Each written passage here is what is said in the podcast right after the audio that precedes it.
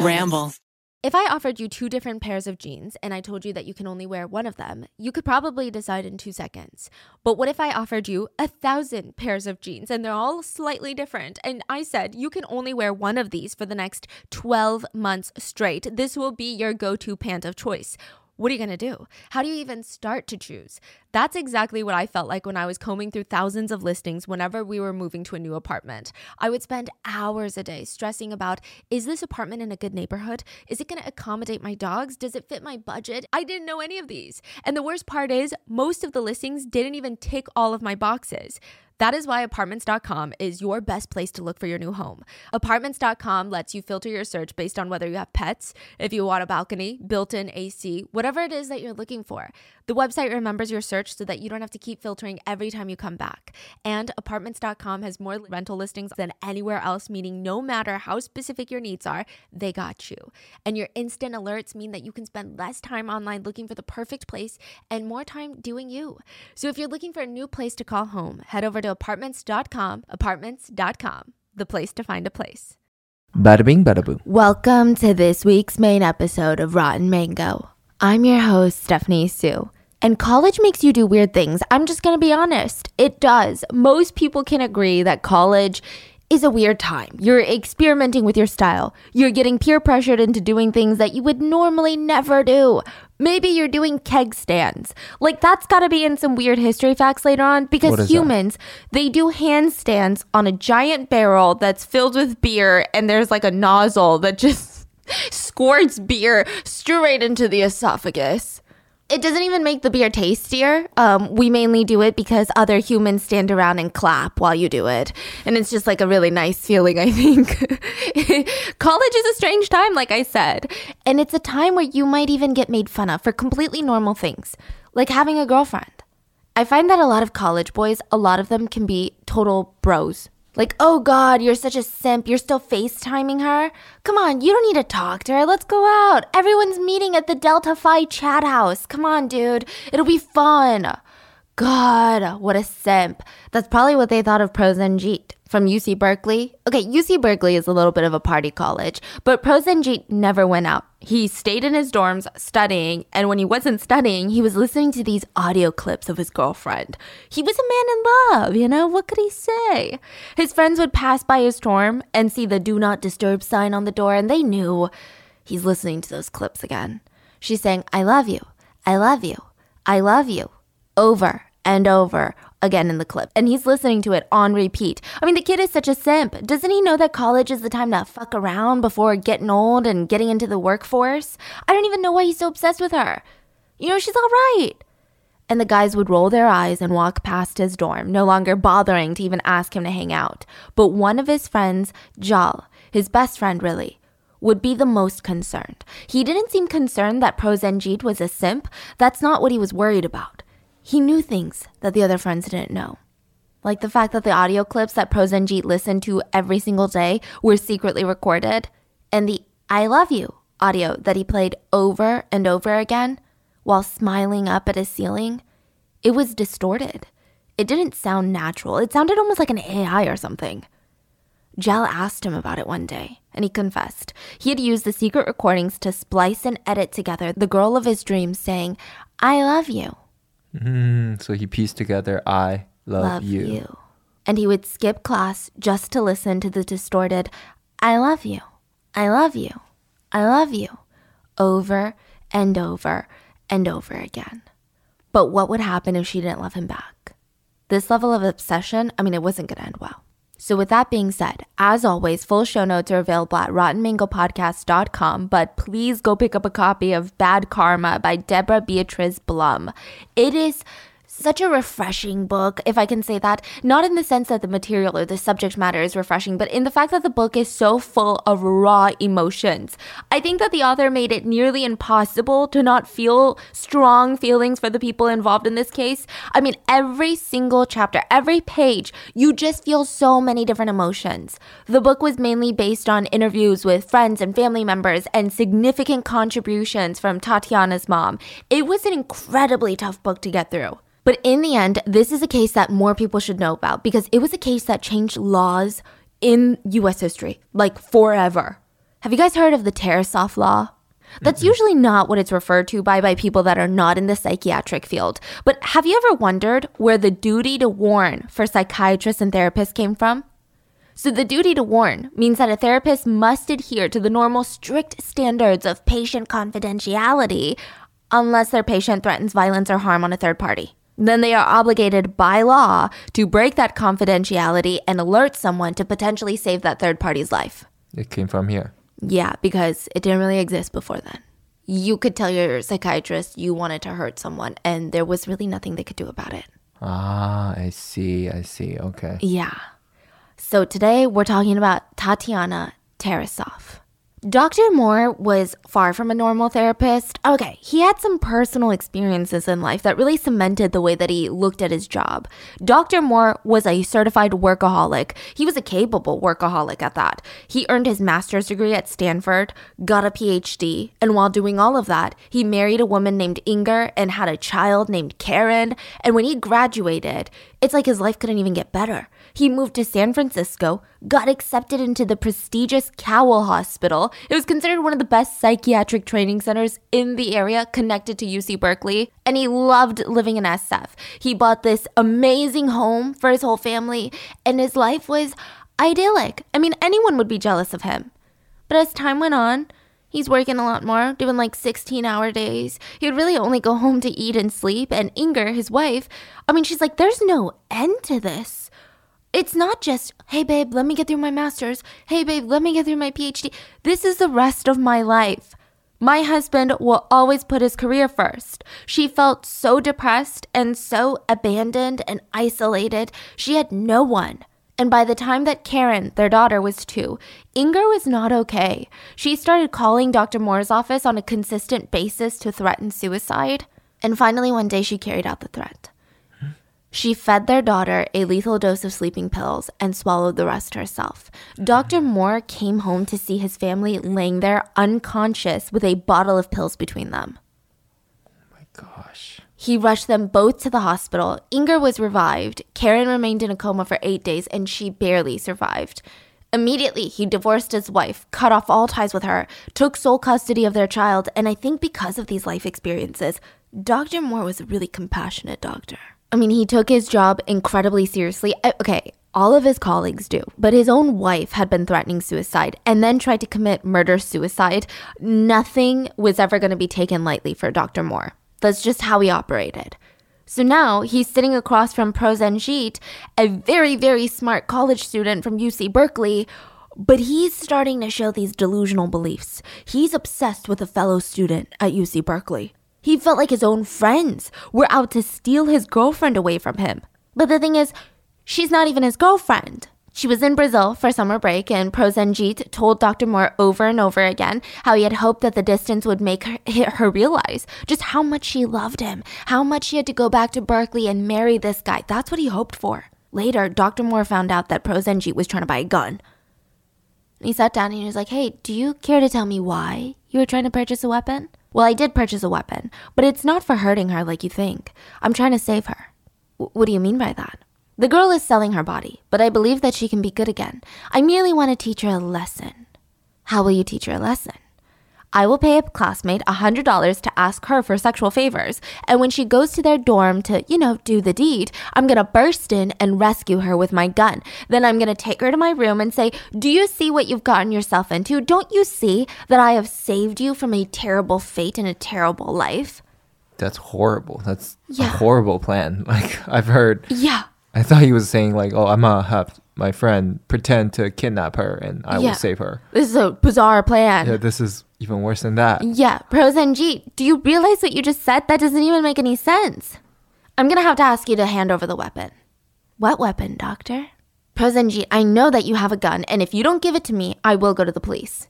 But I've said, I'm not going to hurt her. He accused his therapist of being against him, trying to steal Tatiana away from him, just like all of his friends, just like everybody on campus. And with that, he stormed off, slamming the door shut behind him, and Dr. Moore didn't know what to do. He felt like he should tell someone, but there's like no protocol on how to handle this type of situation. When he went to his bosses, his superiors, they looked at him like he needs therapy. They're like, What are you talking about, dude? I mean, the guy just is a little bit obsessed, okay? He's in love. What do you want me to say? So, against his boss's back, Dr. Moore wrote a letter to the police. He wrote, The patient's mental status varies considerably. At times, he seems rational. Then he appears quite psychotic. It is my impression that he is a paranoid schizophrenic. He is, at this point, a danger to the welfare of others and himself. He's been threatening to kill an unnamed girl who he feels has betrayed him and violated his honor. He told his friend that he plans to buy a gun and kill her with it. I request your assistance in this matter. Sincerely, Dr. Moore, PhD, clinical psychologist. In the end, Prosenjit would kill. Dr. Moore was basically forced to watch his patient unravel and plot murder. And what's crazy is that by all accounts, Prosenjit could have been a hero in today's story, but somewhere, and I don't really even know where, it just all went wrong. The scary part is you can kind of see him unraveling and becoming the villain, but like you don't really have a specific pinpoint. When I first dove into this case, I was expecting to read about this this crazy childhood that you would typically create a cold-blooded killer from. I was expecting a self-absorbed narcissist, a highly disturbed individual, and I didn't really get that by textbook, if that makes sense. I mean, this is obviously a highly disturbed individual, but I don't get the typical stalker mm. type of vibe, especially in his childhood. Like, this case is nothing like what I envisioned it would be going in. That's not to say that he's not guilty. I mean, he absolutely is, but I guess it's just not what I expected. Because Prosenjit was a victim before he was a killer. But not in the child abuse sense. He was a victim of systematic generational abuse at the hands of a classist system. You're like, what? Okay, so the Poddar family was situated on a tiny, tiny little village, um, about 200 miles of Calcutta, India. This tiny village, okay? I'm talking a few hundred huts, like not houses, but they were called huts, just sprawled along the banks of the river. There was no running water. Children would be sent every morning to fetch buckets of water from the river. They would bring it back home so that their mothers could cook, clean, and wash themselves with it. There was no electricity. Almost every single resident took to cooking over a man made fire that was fueled by cow poop patties. There were no lamps, no light bulbs. If you were lucky, you had like a kerosene lamp, and that was it. It was a really depressing village. It was a flat, endless view of rice farms and a, maybe a few mango trees here and there, but that was it. There was no internet connection. The only connection with the outside world was this small dirt highway, but none of the residents used it. Because if you live in this village, you usually stay there. You don't really go anywhere, physically or in life, and it sounds depressing, and it, it is, because the village was the village of untouchables. If you've never heard that word in like a socioeconomic context, it sounds kind of good. Like, oh my God, they're untouchable. They're so great that you can't even touch them. You can't even be near them. It sounds like they're better than everyone else, right? Mm-hmm. No. So, in older Hindu belief, being an untouchable meant that you were the slum of society. You were almost less than human. Let's talk about the caste system real quick. The caste system in India was really intense. There were four main divisions. The top were the priest, not actual priest by occupation, that was just the name of the top class, right? This is like the top 1% of the 1%. Then you had the warrior caste, the merchant caste, and the servitors caste. And beneath all of those, so low that they weren't even good enough to be categorized as a caste, were the untouchables. Yeah, I think I heard about these before. Yeah. And then there's also like last names yeah. dividing them, right? Yeah, and the only thing that determines which caste you go into, mm-hmm. literal birthright. Oh, yeah, yeah, yeah. Like has nothing nobody asked to be born and yet here you are living your lives bearing the consequences or the benefits by who you are born to on a daily basis. The untouchables were destined for a lifelong existence filled with just pure misery. The untouchables would be assigned to the most degrading jobs imaginable, carrying off the dead, cremating remains, sweeping, scavenging, tanning the skins of dead animals and eating their flesh, clearing latrines and disposing of human waste. That was the life of an untouchable. Practically every single person in the Poddar family was an untouchable. Prosenjit's grandmother had lived like this her whole life. And this was before Gandhi, this was before any human rights activists were around to tell her, like, hey, you're more than just an untouchable. Your caste means nothing. It was rough. She had to go through unspeakable things. People considered untouchables dirty creatures who would contaminate you just by being around. There was fear mongering. If an untouchable so much as looked at you, breathed the same air as you, drank the same water as you, God forbid you even saw so much as their shadow, you felt contaminated. Unbelievable. Yeah. For this reason, they were all banished to live in these little villages away from the higher castes. The untouchables were only allowed into neighboring cities when the higher caste slept so that they could perform all the dirty work that nobody else wanted to do. Prosenjit's grandma remembered working for a family where she would have to go in while they were sleeping to clean their bathrooms. She wasn't allowed in the kitchen because food was being prepared, and even just her presence in that room would, quote, dirty the food and to make sure that she was never seen, visually seen by her employers, they made her bang on a small tin drum as she walked around their house. Can you imagine what that does to someone's just psyche? Thankfully, times are changing and have changed, and it started with Prosenjit's dad. So his dad was really smart, naturally gifted, and he was the first untouchable in the entire district that learned how to read, which is insane. Okay, it wasn't actually against the law, but it was against like all the rules. Prosenjit's dad went up against all odds and started going to school, but he wasn't allowed inside. You're like, what? Okay, so the teacher was one of the most progressive teachers in the area. This is what they considered progressive. He was actually risking his own career for Prosenjit's dad. He let him sit outside on the dirt next to the classroom window to eavesdrop and listen to the lessons. He never got any books like the other kids. He never got anything. He was just allowed to eavesdrop, basically. This makes me feel so guilty of all the times that I hated going to school. He learned everything on the dirt outside of school. And because Prosenjit's dad did this, he was the first in the family to get a very respectable job. He worked as a court inspector in the magistrate's office in West Bengal, and he made enough money to make sure that his kids had more than he did. And so when Prosenjit was born, I mean, he was focused since day one. He was sent to live with relatives when he was nine years old so that he could attend a high school. And he just had this crazy talent for chemistry and math. He was like an engineering whiz. He was always tinkering with stuff, building devices. He even built a miniature steam engine and a miniature telephone. Side note, he's doing this in another village that has no running water or electricity. Listen, I have Google and I still don't know how to build a mini steam engine. I don't even know what it is. This guy is so skilled at what he's doing, and at 16, he applies for the Indian Institute of Technology, the best engineering college of all of India. Competition there, cutthroat.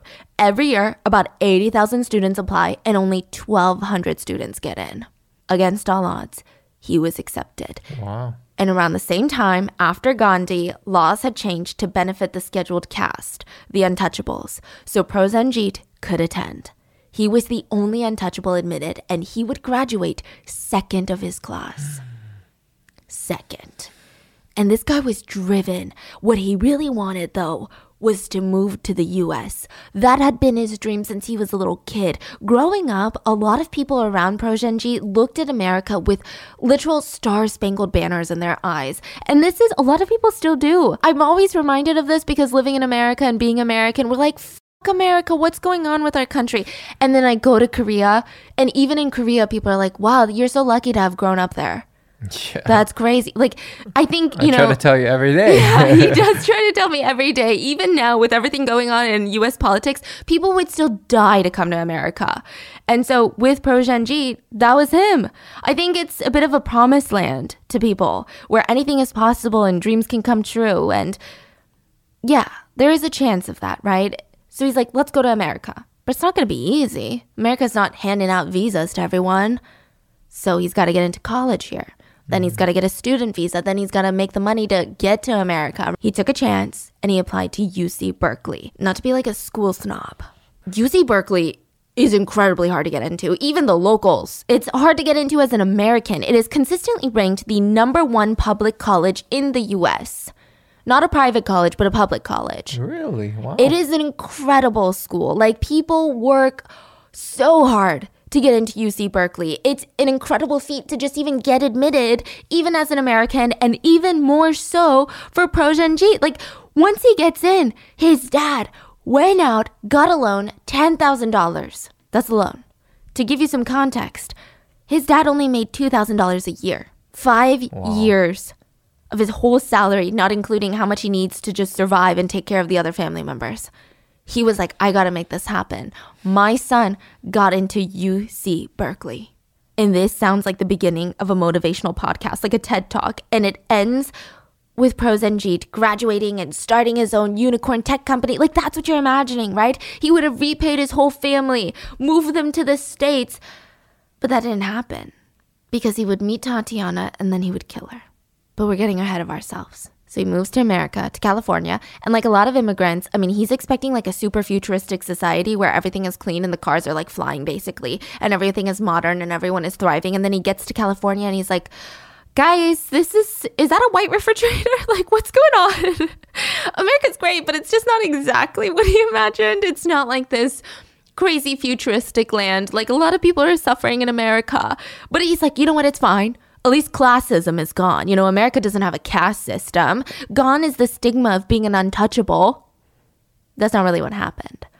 Because Prosenji landed in the beautiful free country and immediately he started experiencing different types of discrimination, like nationalism, racism. Yeah, classism was still here, so it's pretty rough. But he's like, you know what? It's fine. I'm going to be something. I'm going to make something out of myself. I'm doing it for my family that's back home, my little siblings. My dad can't take out more loans for them. It's up to me to graduate, get a job, and fund all of their educations. He's a man with a mission. And he didn't even have a lot of friends in India. He was just a very shy person. So, yeah, when he walked up to groups of people in America on campus and they all either ignored him or they were very short with him and waited for him to walk away, it bothered him, but it didn't really bother him that much. He just kept to himself. He would carry around some sort of mechanical contraption with him everywhere that he went. He would tinker with it. So, fine, nobody talked to him. He would play with his gadgets. He was able to assemble a sophisticated sound system, tape recorder, a portable burglar alarm, a remote controlled cigarette lighter, a telephone answering device. I mean, this guy is so smart. This is what he's doing in his free time, on top of a heavy course load. Fascinating. I don't even know how my brain would even start to create that. I love meal deliveries. In fact, I love everything about having my meals delivered straight to my doorstep, except the delivery fees. That's why I signed up for the Dash Pass, an exclusive membership from DoorDash that lets you make an unlimited amount of fee free orders for eligible orders. Whether it's food from your favorite restaurants, groceries from across town, or anything in between, the Dash Pass can get you $0 deliveries and lower service fees on eligible orders. That means you can easily save money at your favorite restaurants and grocery grocery stores. The Dash Pass practically pays for itself in two orders on average. The math is mathing. Plus, Dash Pass gives you special access to exclusive promotions and menu items, and all of this for only $9.99 a month. Open the door to $0 delivery fees and savings you can't get anywhere else. Sign up for Dash Pass today only on DoorDash and get your first 30 days free if you're a new member. Subject to change, terms apply. When I was in high school, I had this ritual every day after coming home from school. I would grab a salty snack, sit down, watch my favorite mystery drama on TV.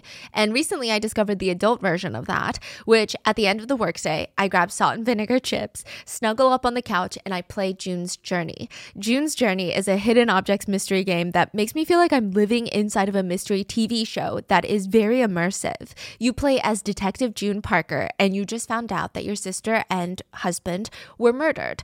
The this is a fictional story.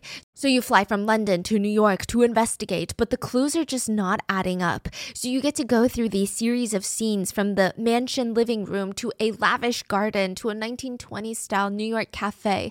In each room, you have to find hidden objects that help you solve the mystery of your sister's death. And in the meantime, a whole lot of unexpected just scandalous twists are going to happen. There's family secrets, danger, there's romance. I love traveling all over the world with June. Currently, I'm exploring Paris in the 1920s. Because the game is set in the 1920s, it just has the most aesthetic game design ever and it's so cozy. Whenever I need a break from the suspense, I can pause the story and head over to my private island yeah, they give you a private island and you get to customize it however you want for you. I love cottage core mixed with that old money vibe with a huge mansion and a luxurious garden and even like this train rail. June's journey is the best way to unwind at the end of a long day or just to take a break in the middle of the day when I feel overwhelmed. I can escape all of my problems and turn into Detective June.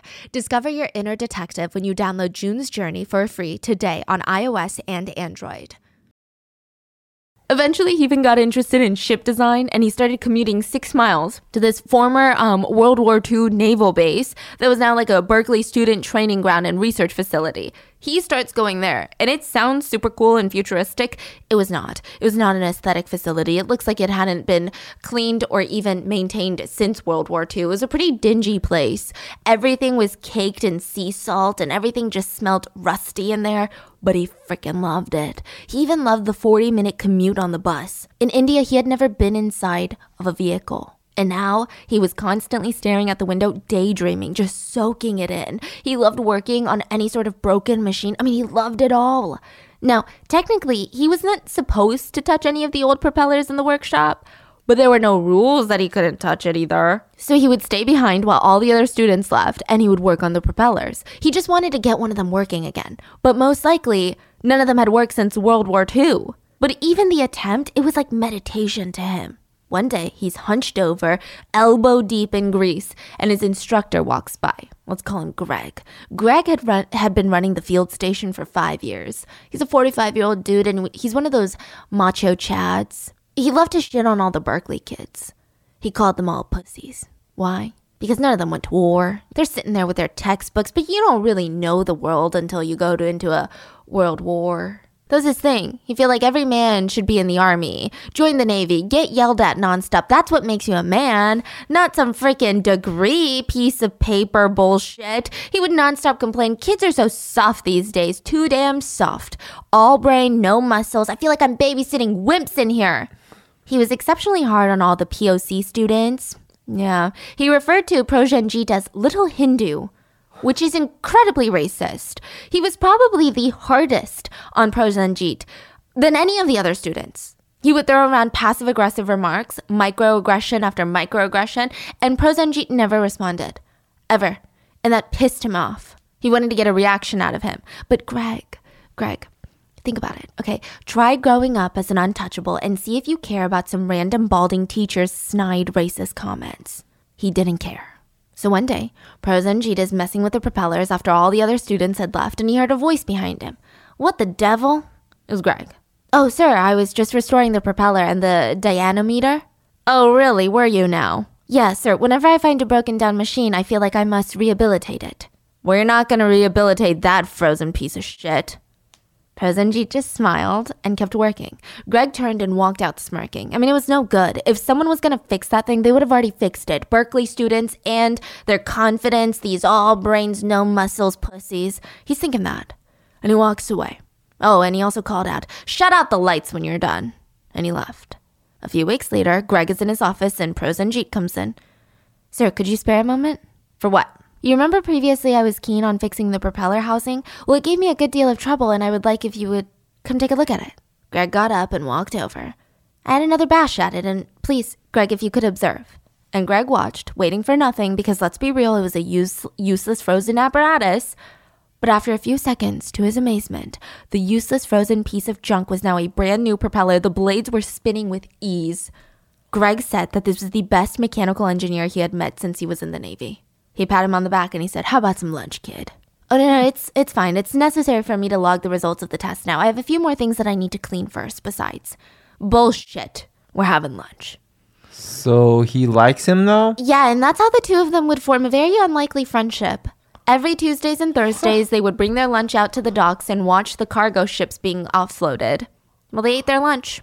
What a story. Yeah. What a friendship. Wow. And Prosenjit was still shy, but Greg didn't care. In fact, Greg liked that he didn't have to share the talking time. He talked nonstop about his macho days in the Navy, and Prosenjit listened. But he did gain something out of it. For the first time ever, he felt an interpersonal bond with an American.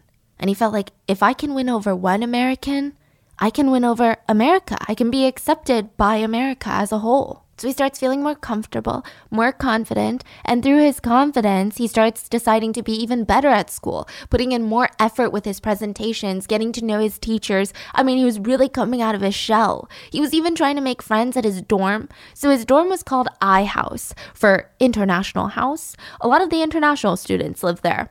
You know, it's filled with them. But it's also located in the middle of Fraternity Row. So people said it was kind of interesting because the international students were uh, most of the time consistently a lot more academically focused because you know they went through a lot to get here to get into UC Berkeley and the middle of fraternity row there would just be like drunk dudes everywhere and I house would be like dead quiet on the weekends. Like it would be really, really quiet. It was not a party house. It was rather calm. Okay, for example, they had functions. Every Friday, the dorm would host dances, but it would be a traditional folk dance from around the world. So instead of like, Parties. yeah. Yeah, instead of like, I don't know who's a rapper, you know, in the music and doing keg stands and all of that, they would be learning like ancient Greek dances by an instructor who knew how to do it. And everything was a little bit more formal, right? And it was like a different country every week. I'm not even sure how it started, but I'm not even sure when Prosenjit started attending, but he would. And it would change the entire course of his life because it would be the first time that he laid eyes on Tatiana. And it was like a movie, at least in his mind. As good as he was with all these small mechanical parts, he was really bad on his feet, okay? He wasn't really good with the dance steps. His body felt a little bit heavy, a little bit unnatural. He didn't have the best sense of rhythm. He felt awkward. Also, being in such close proximity to women, this would be completely unheard of in India. Like, there was a strict separation between the sexes. Girls were yelled at by their parents where he grew up if they even looked at a young man in the eye in public. Occasionally, girls and boys would hang out, but most of the time there was like a chaperone. Holding hands and kissing before marriage, out of the question. I mean, that's blasphemy. There is no such thing as sex before marriage where Prosenjit grew up. He never even dared dream of kissing a girl before they were married. To him, it was given that both he and his wife would be virgins when they get married. And he also went to an all boys school, so that um Institute of Technology in India, all boys. Basically, the only woman that he had ever had any form or relationship with was his mom. And then it happened. Ow! His foot, his toe. He felt a searing pain. He looked down, and there was someone on his toe stepping on it. He followed the toe up to her face, and to him, it must have felt like everything was moving in slow motion. She was unlike any woman he had ever seen. She had these wide cheekbones, full lips, you know, these bright sea green eyes, and he was captivated. For a second, she looked a little shocked, and then she let out a tiny giggle. Sorry. And then she rushed off to join her best friend. And he could hear her. Ugh, I'm so clumsy. God, I feel so bad. From first glance, he was completely captivated by Tatiana Tarasoff. For the rest of the dance, he couldn't keep his eyes off of her. I guess it would only make sense now to tell you about Tatiana Tarasoff. Her parents call her Tanya, and she had an impressive upbringing too, similar to Prosenjit. So her dad Vitaly had a rough life growing up in Russia. So both of these are immigrants. He was working manual labor since he was a young boy. He married a woman named Lydia. They get married, and the two of them they start daydreaming. Let's move to the US. Come on, we got this. It's not easy to get visas. I mean, they're barely making ends meet. What excuse do they have to get a visa into the greatest country of the world in their eyes at the time? Somehow they end up in Brazil. And then from Brazil, America. And they have three kids Tatiana, Tanya, Alex, their son, and Helen. In America, they settle in California near UC Berkeley, but they lived in a world that fell light years away from UC Berkeley. It was a blue collar type of area. They lived close to campus, but nobody in that neighborhood had any association. None of them were professors or employees or staff members. None of their kids went there. But it didn't matter. They had come here for the American dream. And Vitaly, he's like, I'm a hardworking man. I'm going to set up an auto shop. He's a car mechanic. He finally gets enough money, sets it up with a business partner, and then it just goes to shit. He's a good, he's a really good mechanic, like a great one, but he was not a good businessman. They went bankrupt and he was depressed. He resorted to drinking all the time. He wasted the family's money at bars. He would drink to the point that he was incoherent. His kids would regularly find him passed out on the couch. And he was so moody and he was so unstable. He was like a tyrant in the house, especially with Tatiana. His first daughter. He was like super possessive over her. Like, I get it, this is his baby girl, but he's a bit ridiculous. He would act more like a possessive boyfriend than a father. You're like, what? How? Okay, so he would get jealous at the idea that she was talking to boys. And if he suspected that she was talking to a boy, he would sneak into her room while she was at school and look for proof. He would rummage through her desk drawers and trash looking for some sort of letter or a note or something. He was constantly accusing her of dating someone behind his back. And he would scream at her, You're the reason that I drink. Okay, let me tell you about what happened during drama club. This is when Tatiana was in high school. She's now in college, but senior year, drama club. After a school play finished, she's like, I'm gonna stay after and help clean up. Then she hears this commotion. Kids are freaking out. A girl's face is like tomato red. What's going on? There's a guy outside creeping around in the bushes. He's like shining a flashlight through the windows. Where's the drama teacher? Everyone gathered, scared, creeped out, and finally the drama teacher pulled Tatiana aside and said, I thought I should tell you this in private, but uh, your father is outside. The girls say that he's been prowling around through the bushes, peering through the windows. I was going to call the police, but seeing who it is, I just wanted to talk to you first. No, pl- please don't call the police. I- I'll handle it.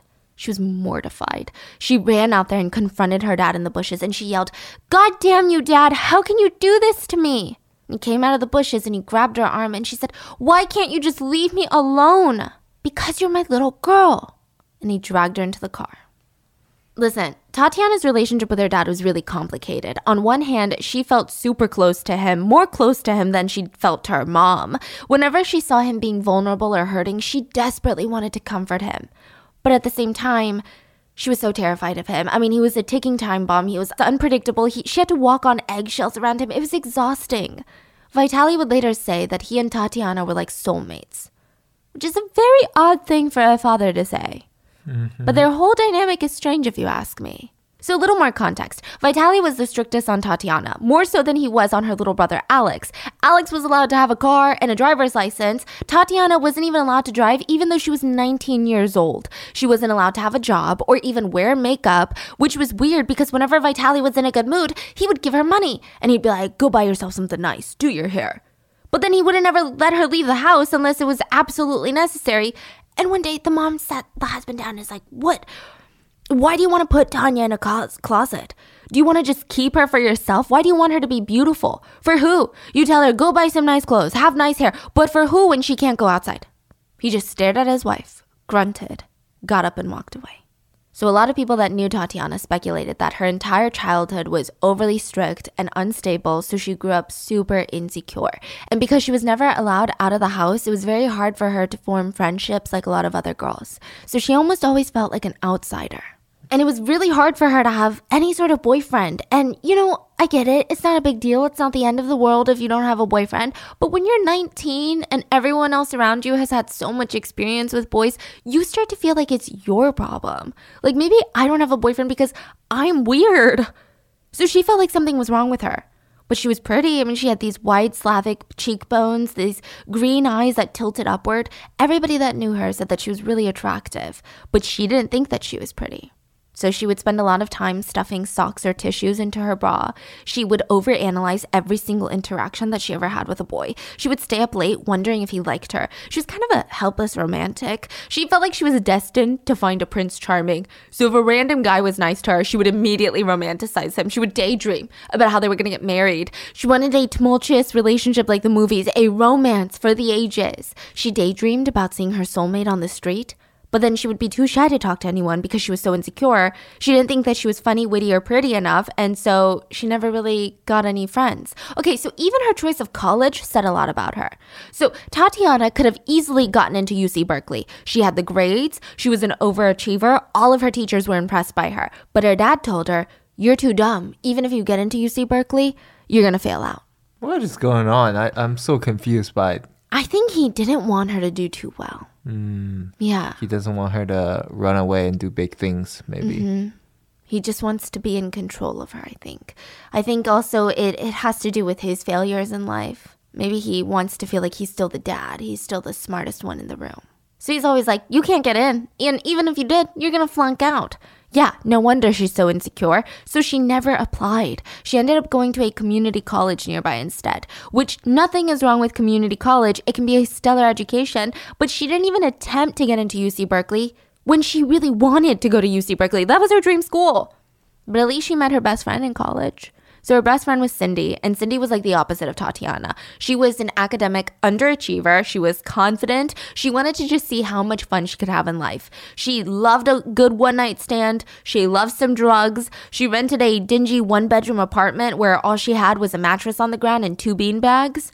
Cindy would leave the house with a sink full of dishes, but she would comb her hair 20 times before leaving. So even though her apartment was a nasty mess, she never was, okay? Her priorities were right. Cindy considered Tatiana like a baby bird of sorts. She was like, Here, come here, I'm gonna take you under my wing and I'm gonna teach you the way to life. You're like my little project. I'm gonna get you out of your shell. You're gonna have some fun. Vitali hated Tatiana's best friend. Yeah. He would always say, You're going where? With who? Yeah, no, no. You got another thing coming if you think you can run around with that little slut. It was intense. But, um, the two of them did go to UC Berkeley to go to an iHouse dance. I don't know why. I don't know how they got there, but maybe they were invited, maybe they were intrigued. But Cindy and Tatiana would end up at iHouse mm-hmm. at UC Berkeley, where she would step on Prosenjit's toe. And from that moment forward, Prosenjit made it his life mission to muster up the courage to talk to Tatiana. And I think this little tidbit is super important to the context of the story. But um, Prosenjit had gone to a little party at work, and Greg had spiked the the punch bowl super illegal. He's like a teacher. He's he put a lot of rum into the punch bowl. So all these college kids, they're getting drunk. I think most of them knew there was alcohol, but Prosenjit did not. He had never had a sip of alcohol.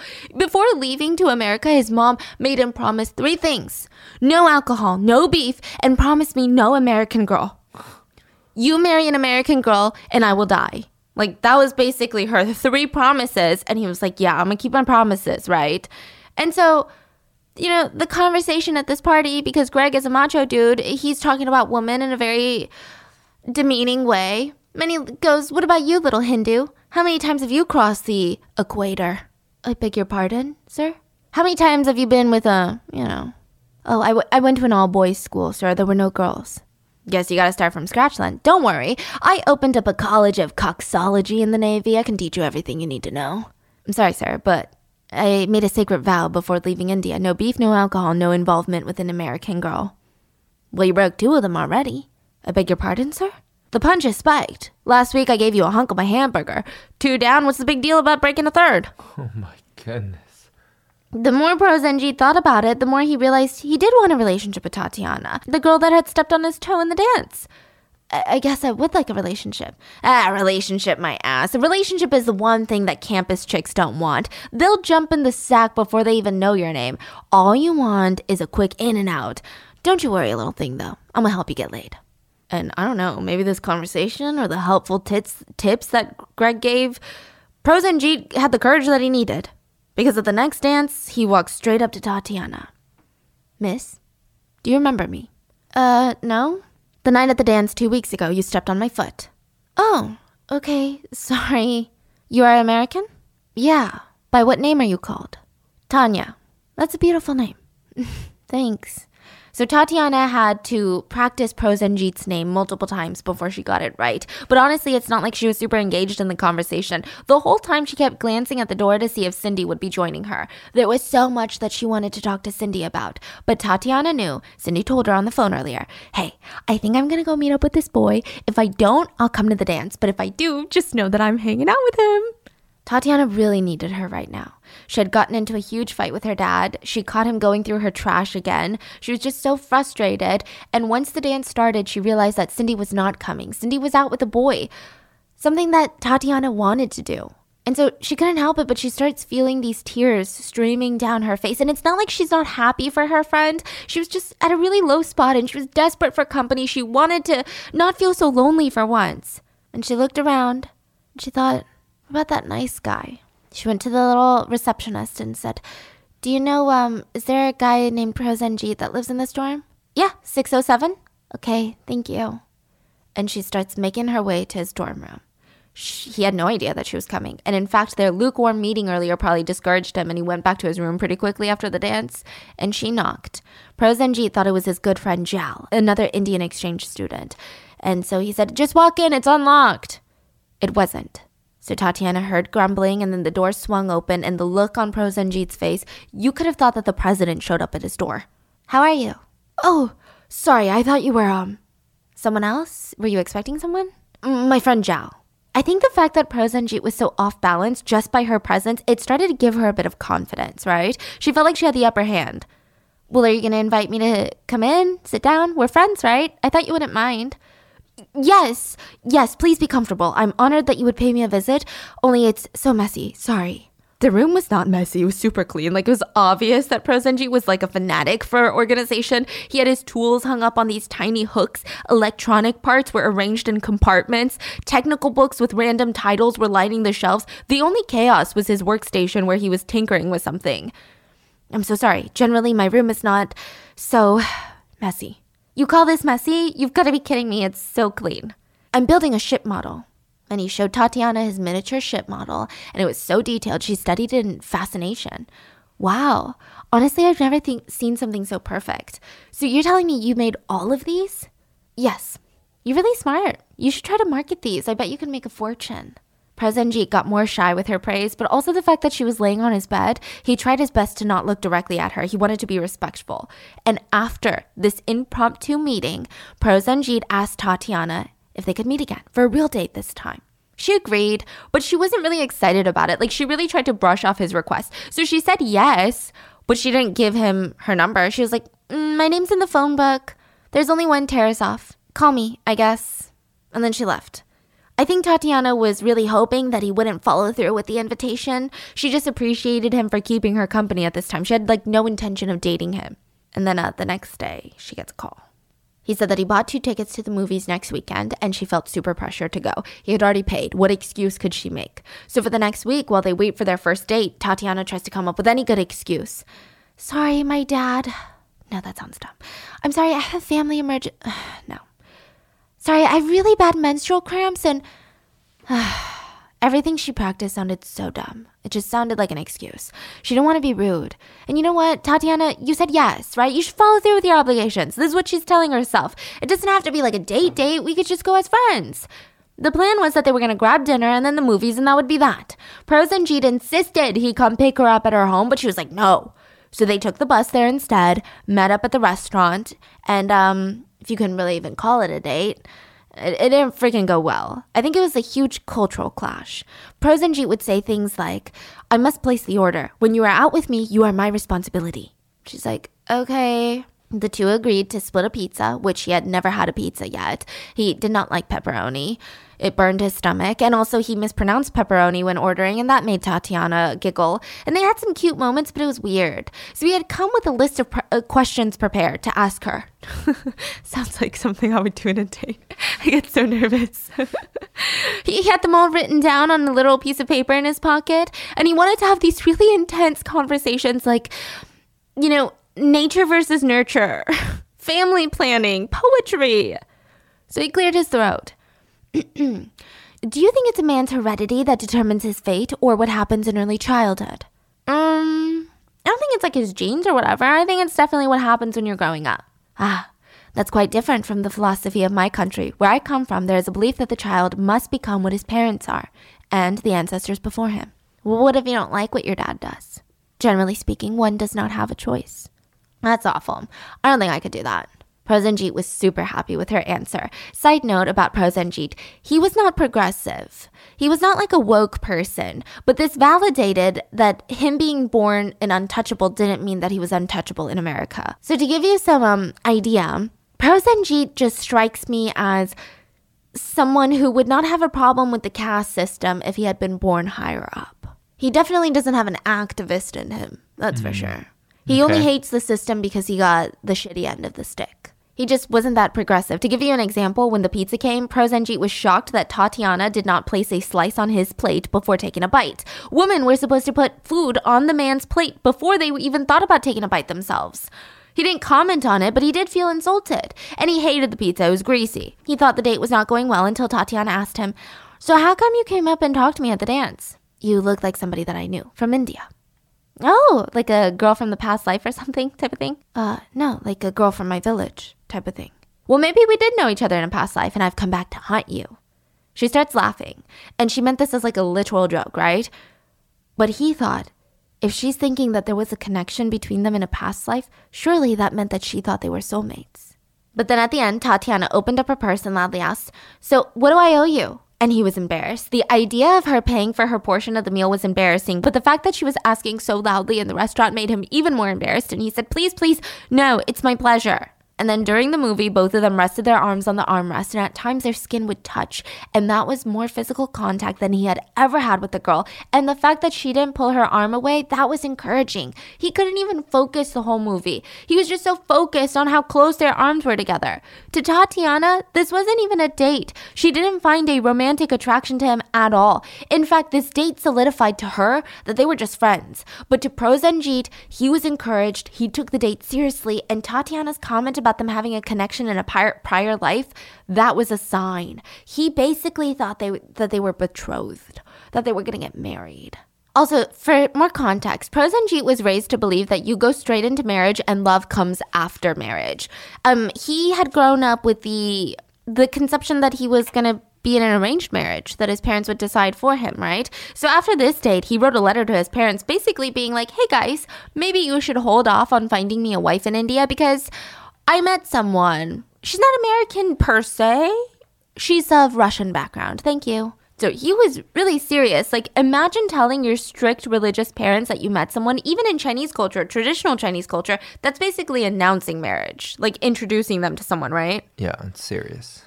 Meanwhile, Tatiana isn't even thinking about him at all, let alone thinking about marrying him. And side note, I'm not shitting on Prosenjit for having traditional values, but nowhere in the traditional values does it say that you have to kill someone for not wanting to marry you. This has nothing to do with religion, race, tradition, or Indian culture. It has to do with Prosenjit as an individual and nothing else. I don't really like doing chores around the house, I'm gonna be honest with you, and I especially used to hate doing laundry. It was just one of my more tedious tasks. It takes so much time, and I often feel tempted to not even bother sorting out my clothes. But I've been trying to motivate myself to get a lot more organized, and I finally found a way to make doing my chores so much more interesting, so much more engaging, and that's by listening to audiobooks on Audible. You guys know me, there is nothing like playing a good psychological thriller. So obviously, that's what I've been listening to. I'm currently listening to The Housemaid by Freida McFadden. The main character, Millie, is out on parole and she's desperate for a job. She doesn't have any money, she's living out of her car, and she gets this opportunity to be this rich family's housemaid. Millie agrees. Even though there's just something really strange about the Winchesters, especially the wife, Nina, she just seems to love finding ways to make Millie's life very difficult. The family is hiding something, and Millie is hiding something, and there's just so much tension between Millie and the husband. It's one of those stories that you can't stop listening to, and I can't wait to finish it and start the next audiobook in this series. But if thriller is not your thing, don't worry. Audible lets you pick from thousands of titles to find the perfect soundtrack to your day. You can find audiobooks from any genre fiction, nonfiction, wellness, self help, but they also have podcasts like this one, guided wellness programs, comedy, and originals. Living life without using Audible is like eating food with no seasoning. Sure, you still get your nutrients in, but it's missing that extra flavor, you know? So if you want to spice up your day, I highly recommend Audible. Audible members can keep one title a month to keep from the entire catalog. New members can try Audible now free for 30 days. Visit audible.com slash rotten or text rotten to 500 500. That's audible.com slash rotten or text rotten to 500 500 to try Audible free for 30 days. The wait is over. That is right. Season 5 of The Kardashians is here. Just when you thought life couldn't get any faster, they're punching it into overdrive. Kris, Kourtney, Kim, Khloe, Kendall, and Kylie are back and continue to defy expectations in all their endeavors. So get ready to go behind the glitz and glamour of the most iconic family on television. The all new season of The Kardashians premieres May 23rd, streaming on Hulu. So while he's laying in his bed daydreaming about his newlywed life together with Tatiana, Tatiana was at the grocery store in her PJs with her parents. And she had heard this voice behind her. Hey, can you grab me one of those? And she turned around and her eyes went wide. She didn't even know the guy's name, but she would never forget his face. A couple weeks ago, she was at this very famous hangout spot in the local area, and Cindy, her friend, was like, Hey, I dare you to go flash that guy. And she went up to a random guy and flashed him. And now at the grocery store, it was him. And she was so embarrassed. Her whole face went red and she she didn't know what to say. He's like, "Oh shit, sorry. I was just wondering if you could pass the milk. I didn't mean to be rude." "Oh, sorry. I thought I just I didn't think I would ever see you again." "Huh? The time at the med? The med? Don't you remember we met before?" He did not remember, like not even a little bit. "Oh, we met before?" He didn't remember the flashing? No. And then he said this. I'm so sorry. Like half the time I'm so wasted, I don't even know where I parked my car. Oh. Yeah, too much weed. I think damage to the frontal lobe. Again, I don't know why he's saying this. Oh, um, that's that's okay. So we met before? What happened? Tatiana's face went red. Nothing, really. I didn't do anything rude, did I? No. What's your name? Uh, Tanya Tarasoff? I'm Jeff Flanders. And that was how Tatiana found herself crushing on Jeff Flanders. And for the next few days, Tatiana was hoping, praying that Jeff would look her up in the local directory since he knew her name and find out her home phone number to call it. Yeah, back then it was really easy to get people's numbers and addresses. It was a crazy time back then. Okay, so every time the phone rang, she would dive to catch it. Hello? Oh, hello. Uh, thanks for a pile of a jolly good time. Who's this? It's Prosenjit? Tatiana was super disappointed, but he didn't get the hint. You're uh, quite the stranger now that there's no more dances during the holidays? Yeah, I was tired of those dances at I House anyway. Really? Well, I, I was wondering if you would do me the honor of coming along with me to a concert this Sunday? This Sunday? I'm sure I won't be better by then. I've had this terrible cough. You're not well? no, I think it's bronchitis. Is there anything I can do to speed your recovery?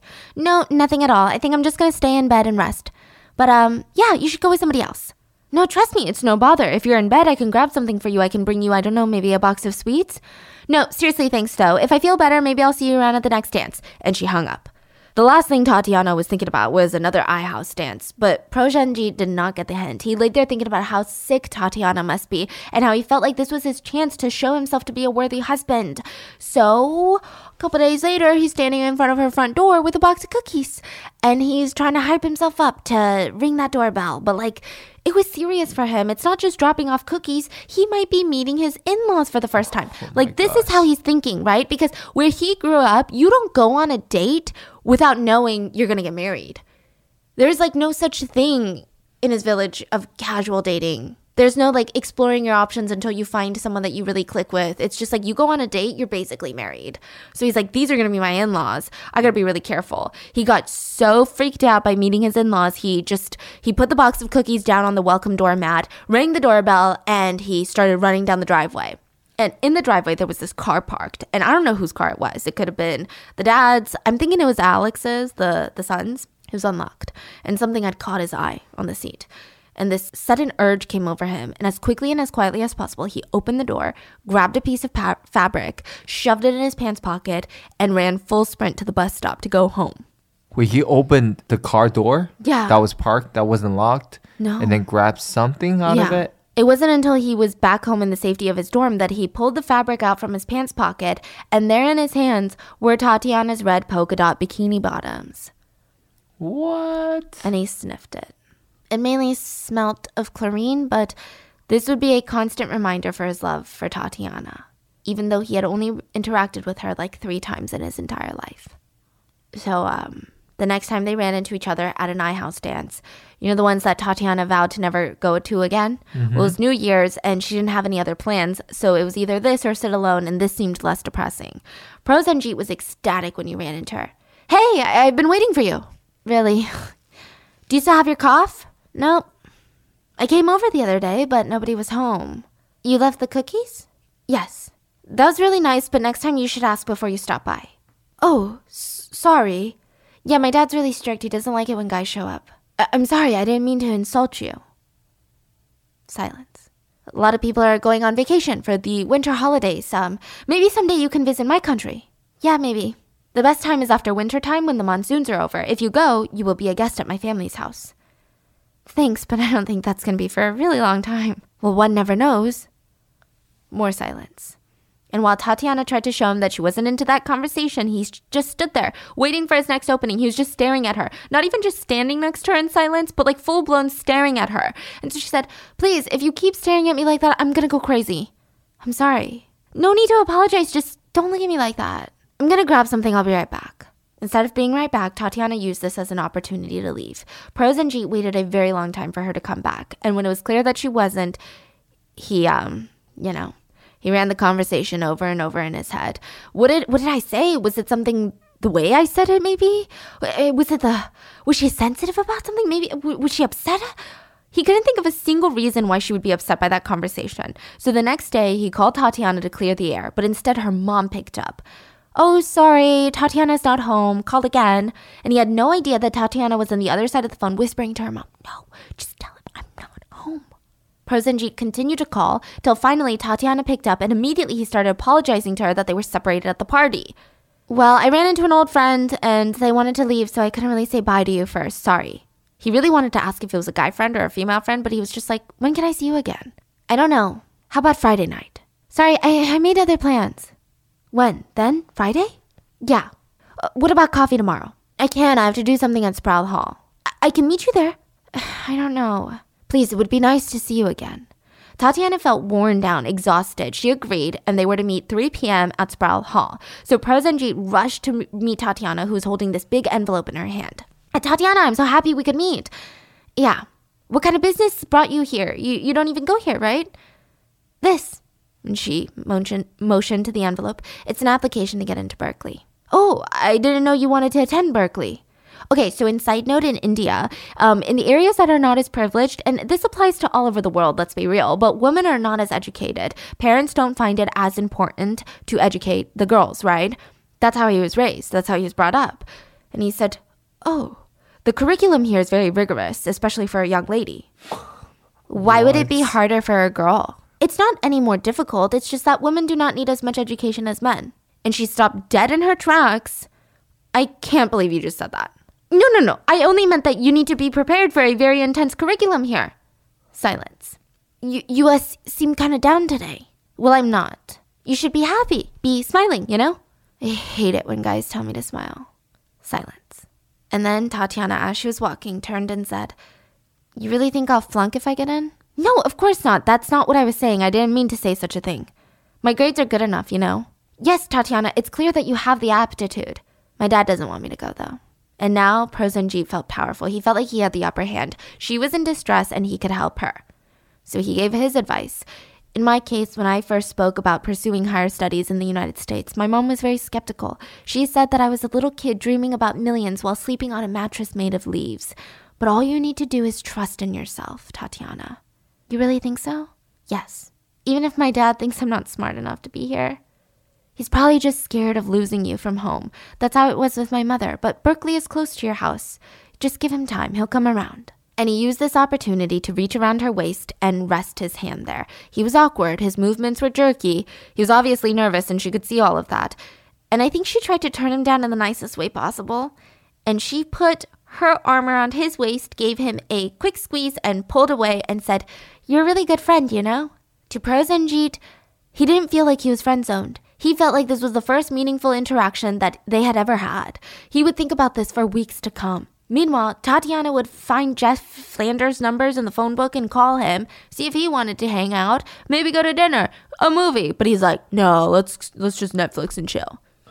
So she went to his house, lied to her parents, said that she was spending the night at Cindy's, but instead, she spent the night with Jeff. And in the morning, he was a pretty good gentleman, okay? He made breakfast, made some small talk before Tatiana offered to leave, and he even offered her a bag of weed on the go. She declined, okay? And she tried to come up with another excuse to see him again, but it was clear to him this was a one night stand and he would never call Tatiana back. And she was really impacted by this, by the fact that after what she thought was a meaningful interaction, she was being treated like a booty call. She picked up every single phone call at home, hoping that it was Jeff, but it was always Prosenjit, and she always made up some excuse that she was sick and she couldn't go. Tatiana felt frustrated. And now, some of you might think that when Prosenjit stole her bikini bottoms, that crossed the line, which he did. Don't get me wrong, but I think what he did next is more insane. He had this nagging suspicion that Tatiana was lying about being sick, so he went to her house, hid in the bushes. Literally, he skipped class to do this. Waited till he saw Tatiana leave her house in jeans with her hair done, looking like she was going out. Followed her for four blocks until she was stopped at the bus stop. Good day, huh? I'm happy to see that you've recovered. Oh my god, what are you doing here? I was close by visiting the hardware store. All the way over here? Yeah, it's not that far. Besides, I needed a particular tool that was very hard to find. Oh, yeah, well, still a little sick. Do you mind if I stand waiting for the bus with you? It's a free country, I guess. I thought you were too sick to leave the house. Yeah, but I still have errands to run. Then the bus came. They both boarded. Sorry, can't hang out. I'm in a rush to go meet a friend. No, I understand, Tatiana. I'm on my way somewhere too. Who's your friend that you're meeting? No one you know? A friend from my house? No, what makes you think that everyone I hang out with lives in iHouse? Is it a boy or girl? What difference does it make? Well, I have something urgent that I need to talk to you about. Urgent? Yes, I've been waiting for a few days to talk to you about it. Okay. My mother has been urging marriage. Marriage? Who oh, are you marrying? I do not know. It will be arranged. Here, please take a look. And he handed her a wad of papers from newspapers called Times of India, and there was a matrimonial section where there were photos and descriptions of women, and his mother had circled a couple of names. Tatiana read it out loud. Beautiful, convent educated East Bengali girl, 18 years old, good for well established electrical engineer, 177 centimeters long, fair complexion. Wait, is this like a possible wife? Yes, there are only so many to choose from. My mother had made some selections. Your mother? Like, you mean your mom's gonna decide who you marry? Parent planned marriage is a custom in my country. Oh my god, that's so dumb. Prosenjit was offended. He snatched the papers from her. And it's not for you to speak disrespectfully of my mother. Sorry, I, I'm not saying that your mom is dumb. I don't even know your mom. I just, I thought it was a weird custom, that's all. Sorry, I wasn't putting your mom down. Well, in my case, there will be no trouble fixing up a match. I will be in much demand. I'm sure you will. But what about love? Don't you ever think about love? Love comes after marriage. Okay, well, if that's what you believe, then you should just get married, I guess. But I cannot, Tatiana. I've already committed myself to you. What? You don't even know me. I, I know you well enough. No, you don't. Wait, are they on the bus talking? So at this point, they've gotten off the bus and they're like walking near Oh. campus. And she's like, No, you don't. It's you that I want to marry. Listen, we're friends, good friends. But right now, the last thing on my mind is getting married. I can't go on like this. And he separated himself from Tatiana and started heading in a different direction. He had hoped that she would run after him or stop him, but instead, when he finally looked back, she was long gone. Under normal circumstances, Prosenjit was the type of student that liked to use any break to get ahead. But instead, now he was spending every single second in his dorm sulking about Tatiana. And when he went to class, he only half listened. He stopped showing up to work at Field Station. It's like everything that was the center of his life earlier, he lost complete interest in all of them. And so after a while, you know, it seemed like Prosenjit was about to move on. But okay, so listen, I know a lot of people might judge Tatiana for this for what she's about to do next. And sure, you could argue that she was stringing him along or toying with his emotions or that she didn't care how he felt. But honestly, she could have acted differently, yes. But nobody is perfect. Like, haven't we all done things in our lives without considering other people's feelings? Like, we've all been selfish before. So when Tatiana was at a low point in her life, Jeff had never called her back. She felt really insecure and uh, incredibly lonely, and she just wanted some comfort. And it wasn't right, but she asked to meet Prosenjit again.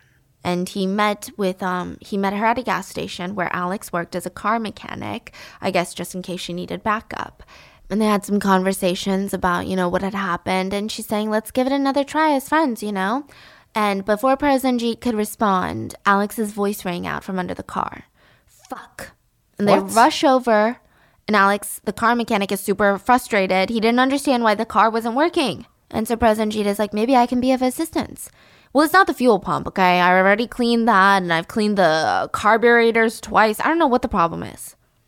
Well, it must be the distributor cap. Prosenjit started tinkering around under the car before instructing Alex to turn it back on, and when the car started, Alex was super excited. He was patting him on the back, telling him how he's welcome to come over anytime.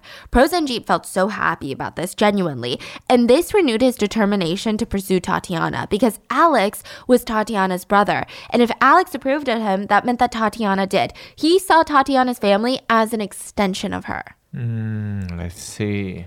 So this time, to not mess up, or at least he thought in his mind, he came up with a plan to secretly record all of his conversations with Tatiana so that he could analyze them and study them later. That's how his mind worked. He thought this was completely normal. He bought one of those fancy mics that documentary filmmakers buy. It's an intense mic, and he started recording all the conversations they had in his dorm.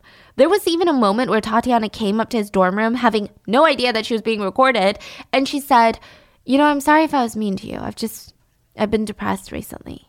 Instead of being depressed or upset or worried that she was depressed, Prosenjit was overjoyed at the fact that she was confiding in him. Tell me what happened. It's hard to explain. You can tell me. I don't know. There's this guy that I really cared about and he never called me back.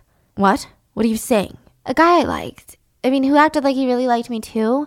And we spent the night together once and then I never heard from him again. Prosenjit felt his, felt his ears go red. He felt ashamed, humiliated. I would have done whatever you wanted.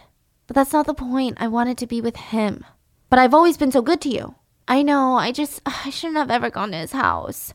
And she started crying, and he put his hand on her shoulder to comfort her. And then she started hysterically crying, and then she looked into his eyes and said, You're a really good friend. I knew that talking to you would make me feel better. And in that moment, all that anger just left his body. And at the end of the night, Tatiana thanked him again and told him he made her feel so much better. And then she went in to kiss him, a mm. French kiss before leaving. Prosenjit's world was spinning. For hours after she left, he was replaying their taped conversation, analyzing every word, every pause, every breath, interpreting every little thing to try and see if there was a deeper meaning. And from that day forward, a pattern of sorts emerged. Anytime Tatiana would be anxious or lonely, whenever she second guessed her chances of getting into Berkeley, whenever she fought with her parents or her friends, whenever she felt not good enough, she would rush over. Prosenjit would serve her cookies and make her tea and listen to whatever complaint was on her mind. She talked a lot about Jeff and how she felt that she had blown it with him. She talked about her dad and Berkeley, and if Prosenjit ever showed any discomfort about her complaining about another guy, she would get mad and she'd say, I don't know why you're so upset. You're not my boyfriend. And she would run out and then the process would start all over again. I don't know. So Tatiana had really low self esteem, and I think that she believed if a man paid for her dinner or like a tickets to a movie or was very nice to her, that she owed them a goodnight kiss. So yeah, occasionally she would French kiss him whenever she felt thankful. She felt like that was her payment for him being nice and being listening to her. But he perceived it as, okay, well, she's ready to get married because no girls in India kiss like that unless they're trying to marry you. He felt like they were basically betrothed. He even started keeping a diary where he charted when and how much time they spent together, logging every minute and every second that she was talking to him. He was obsessively writing down facts about her, little excerpts from the clips that he had recorded their conversations. He even had this rough drawing of the, the dance floor in iHouse and where Tatiana was standing when he first laid eyes on her. He was just so obsessed with Tatiana. He spent days laying in bed thinking about her, listening to the tapes. He started skipping class. He started losing weight because he didn't even bother eating anymore. He was literally obsessed with her. And he became more obsessed and it became so toxic. He started accusing Tatiana of trying to sleep with his friends. And when she denied it, he would blow up. And he would say things like, I will pull a switch, invent a bomb, and blow you up. Whoa, whoa, whoa. And she would say, What? Fine, go ahead, do it, I dare you. I'm going to. Don't worry. The only thing stopping me is I might injure an innocent person. She would say things like, You're sick, you know that? And she would run out of his room, but she never took the threat seriously. She knew that he worshipped her. She never believed he would ever hurt her. But she also couldn't stay away. I think for the first time in her life, even her her family life, friend situations, just in general, this was the first time that Tatiana had the power in any sort of relationship. But one day, Prosenjit showed her his diary that you know, with all the logged minutes. He didn't show the audio recordings, but she started getting a little bit creeped out. She didn't understand the gravity of the situation, but she told her best friend Cindy, who was like, We gotta go to the police. I can't. It's fine. And I'm going to Brazil for the summer to stay with my aunt. So a few months away from me, I'm gone for like two months. I'm sure he's going to move on. So she straight up told him, I'm leaving for vacation, and before I start UC Berkeley, I'm going to Brazil for two months. Which, by the way, she got into UC Berkeley. And at this point, he was not going to move on. I mean, he was way past that. He was listening to distorted, edited audio clips of her saying, I love you over and over again. He was losing everything in his life. He was on the brink of being expelled from UC Berkeley for his lack of attendance and his abysmal grades.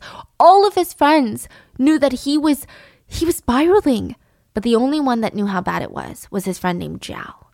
He knew about the secret recordings, the edited I love you audios, he knew it all. And it wasn't until Prosenjit told Zhao that he was going to kill Tanya for going to Brazil that he felt like he needed to do something about it. Prosenjit was losing his mind. He told Zhao desperately, I'm no longer even a human being. I'm like an animal. There's no longer anything inside of me. I can't even help myself. Zhao started trying to convince him to go to therapy. But I don't want or need electroshock therapy. That's your misconception, Prosenjit. Electroshock therapy is a bygone era. The doctor have new methods to help you. No, I don't need that. My mind is strong enough. Well, he can tell you. The therapist can tell you why she's behaving this way.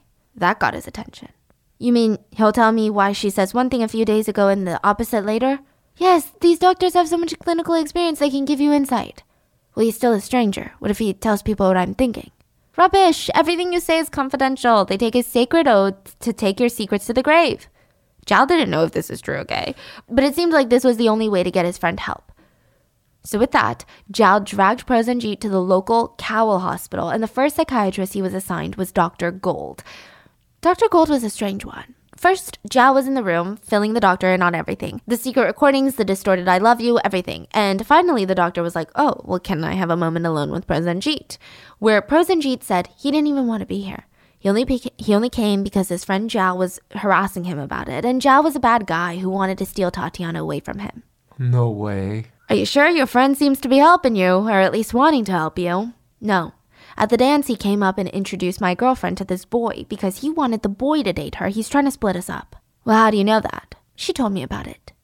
Are you sure she's telling the truth? I know that they're all laughing at me, that's what I know. It's all part of his plot to steal her away. Literally after the first meeting, Dr. Gold made his diagnosis. Uh, he said, okay, inappropriate smiling, check. Preoccupation to the girl to the exclusion of everything, check. History of withdrawal from society, check. Eating disorder, check. Loss of sleep, check. Delusional aspect to his relationships, check. All right, I'm going to diagnose him with paranoid schizophrenia. Dr. Gold briefly thought about hospitalizing him, but decided outpatient treatment would be better. And at least Tatiana was in Brazil. The doctor hoped that his feelings would fizzle out during that time with the help of outpatient therapy. But the more Prosenjit continued, the more alarmed the therapist would start to get. He would say things like, The thing is, I know that she loves me, but she just won't admit it, you know? I don't know, I just know. Dr. Gold was not interested in getting to the bottom of this feeling. He just prescribed some meds and threw Prosenjit to another doctor. Dr. Gold was a higher up, and he couldn't be bothered with treating Prosenjit and his little girl problems. So in comes Dr. Moore. And for a while, Dr. Moore was able to make progress with Prosenjit. That is till Alex came back into the picture. Now, Alex blames himself for a lot for this, but there's no reason for him to because it's not his fault. He had no idea that Prosenjit was this obsessed with his sister. Alex asked Prosenjit if he could help him fix a car. And when he said yes, the two developed a friendship of sorts and they bought an apartment together. Well, they rented an apartment together. So they moved in and now they were roommates, and Prosenjit was over the moon. Strangely enough for him, being around Alex was nearly as euphoric as being around Tatiana. It was a connection to her, the closest one, family. In his mind, he felt like, yes, he and Tatiana were separated in distance, but they were connected through family. Whenever he tried to slip in any questions or conversations about Tatiana, though, Alex would shut it down. He'd be like, bro, just go meet some other chicks. Why do you even care so much about my sister? She's not even that great. You know that she doesn't want you. Stop bothering her. But he would always counter with, I would make a good husband. And Alex would just roll his eyes. All of this, him moving in with Alex, would lead to Prosenjit believing that he had a strong chance in marrying Tatiana. Dr. Moore noticed that Prosenjit was always one step forward, two steps back. He would say things like, I know that she's behind the plan that Alex and I moved in together. She put him up to it. I'm sorry, what are you saying? I just know how her mind works. She wants me to live with her brother so when she comes back from Brazil, she can move in with us. Mr. Poddar, you've got me confused. I thought we were making progress. Dr. Moore was exhausted. Meanwhile, Prosenjit went with Alex to buy a gun, but because he wasn't an American citizen, he ended up purchasing an airsoft gun, which can't necessarily kill someone. It's like a BB gun. Um, in most cases, I mean, it hurts a lot. You're going to have a lot of welts and it's going to be incredibly painful. And I'm sure it could cause lifelong injuries. And I'm sure if you use it very specifically in a very certain situation, you could kill someone, but it, it's definitely not as deadly as a real gun, right? Alex even told him, almost in a bragging way, if you aim the gun and hit the squirrel in the eye, the BB gun, the BB pellet, will go through the eye into the brain, killing the squirrel. Prosenjit even talked to his therapist about hurting Tatiana and teaching her a lesson. It was so alarming that Dr. Moore went against his boss's wishes and informed the police department, and the police came to interview Prosenjit. But he's smart. I mean, the guy is smart. He joked around about how in India, murder leads to decapitation, and he had no plans to lose his head anytime soon. He showed off his mechanical gadgets. He talked about how he's over Tatiana. It was just a bit of a phase. The police ate it up. They let the situation go. Meanwhile, Prosenjit concluded that his therapist could no longer be trusted. Which, side note, Dr. Moore was about to lose his job anyway. His bosses were pissed. They thought Dr. Moore had lost his mind, reporting all of this to the police and now losing their practice a patient in return. Wow. So Tatiana gets back from Brazil and goes to a housewarming party at Alex and Prosenjit's house and she does not talk to Prosenjit. He doesn't talk to her. He's trying to act casual, but she thought this was like the perfect time to show him that she'd moved on. She started talking to her friend loudly about how she had met a guy in Brazil and how he was going to come fly to see her, and she was very serious about him. And then finally, Tatiana's friend Cindy had had enough. She stared at Prosenjit and said, Why are you always following her around? She doesn't like you. She despises you. She doesn't want anything to do with you. Leave her alone. Prosenjit didn't scream. He didn't seem angry or hurt. He just stood there like a lost puppy. He looked at Tatiana. I just want to know once and for all how you feel about me. I told you I'm not interested. And Cindy screamed, Fuck off, you creep! And this was the beginning of the end. Alex came home later to find Prosenjit completely broken, curled up in a fetal position. Maybe you can invite your sister to come and talk to me. I love your sister. What? Even if I invite her, she wouldn't come. I'll be done with all of this once I talk to her one more time, please. No, Prosenjit, it's not going to do any good. Prosenjit pleaded, and Alex started to get frustrated. You're upsetting my sister. You're scaring her. You're scaring my mom. Everyone, just let it go. And he got so riled up, he punched Prosenjit in the stomach and left the apartment in anger. Prosenjit never fought back. He only laid there crying, whispering, No, please don't go. But Alex left, and now he had lost everything. Later that day, he rushed to Tatiana's house and her mom opened the door. She refused to let him talk to her and even told him to go back to India or else my husband will come home and beat you up. She was not proud of what she did. And the next day, Prosenjit would come back to the house while Tatiana was completely alone and he would knock on the door. I want to talk to you. Well, I don't want to talk to you, and my dad's going to be home any moment. You should leave. He's going to kill you if he finds you here. I must talk to you. I said no. As she tried to close the door, he shoved it open with a violent shove, and he looked at Tatiana, who looked back at him in fear, and she started screaming. He was pleading with her, just stop screaming and listen, but she wouldn't, and so he pulled out his BB gun and fired it into the air, which made her scream even more. But once he fired once, he couldn't stop. He started firing everywhere, not just at the ceiling, nonstop until the air was foggy, and Tatiana had been shielding her face with her hands. And finally, the gun clicked empty. He looked down to see Tatiana covered in welts and she was screaming, trying to run away. He tried to stop her. He pulled out his knife and said it was like slicing something smooth. There was no resistance, and the screaming kept going. He just wanted the screaming to stop. He could feel something warm splattering all over his body and his face, and he could see blood trickling down her legs and onto the floor as she tried to run. There were bloody footprints everywhere, and finally he saw Tatiana run out the front door and collapse on the grass. He ran out and kept stabbing her until finally he got to his feet, looked around at the bloody footsteps leading out of the house, and a little boy was staring at him through the bushes. He calmly got up, walked into the Tarasoff home, called the police. He said he stabbed his girlfriend and she needed immediate medical care now. When the police came, he was calm. He said, Handcuff me, please. I killed her. Tatiana Tarasoff was pronounced dead at the hospital. She died from eight major stabs to the chest, abdomen, and back. She was six weeks pregnant at the time of death. She died from shock and hemorrhaging.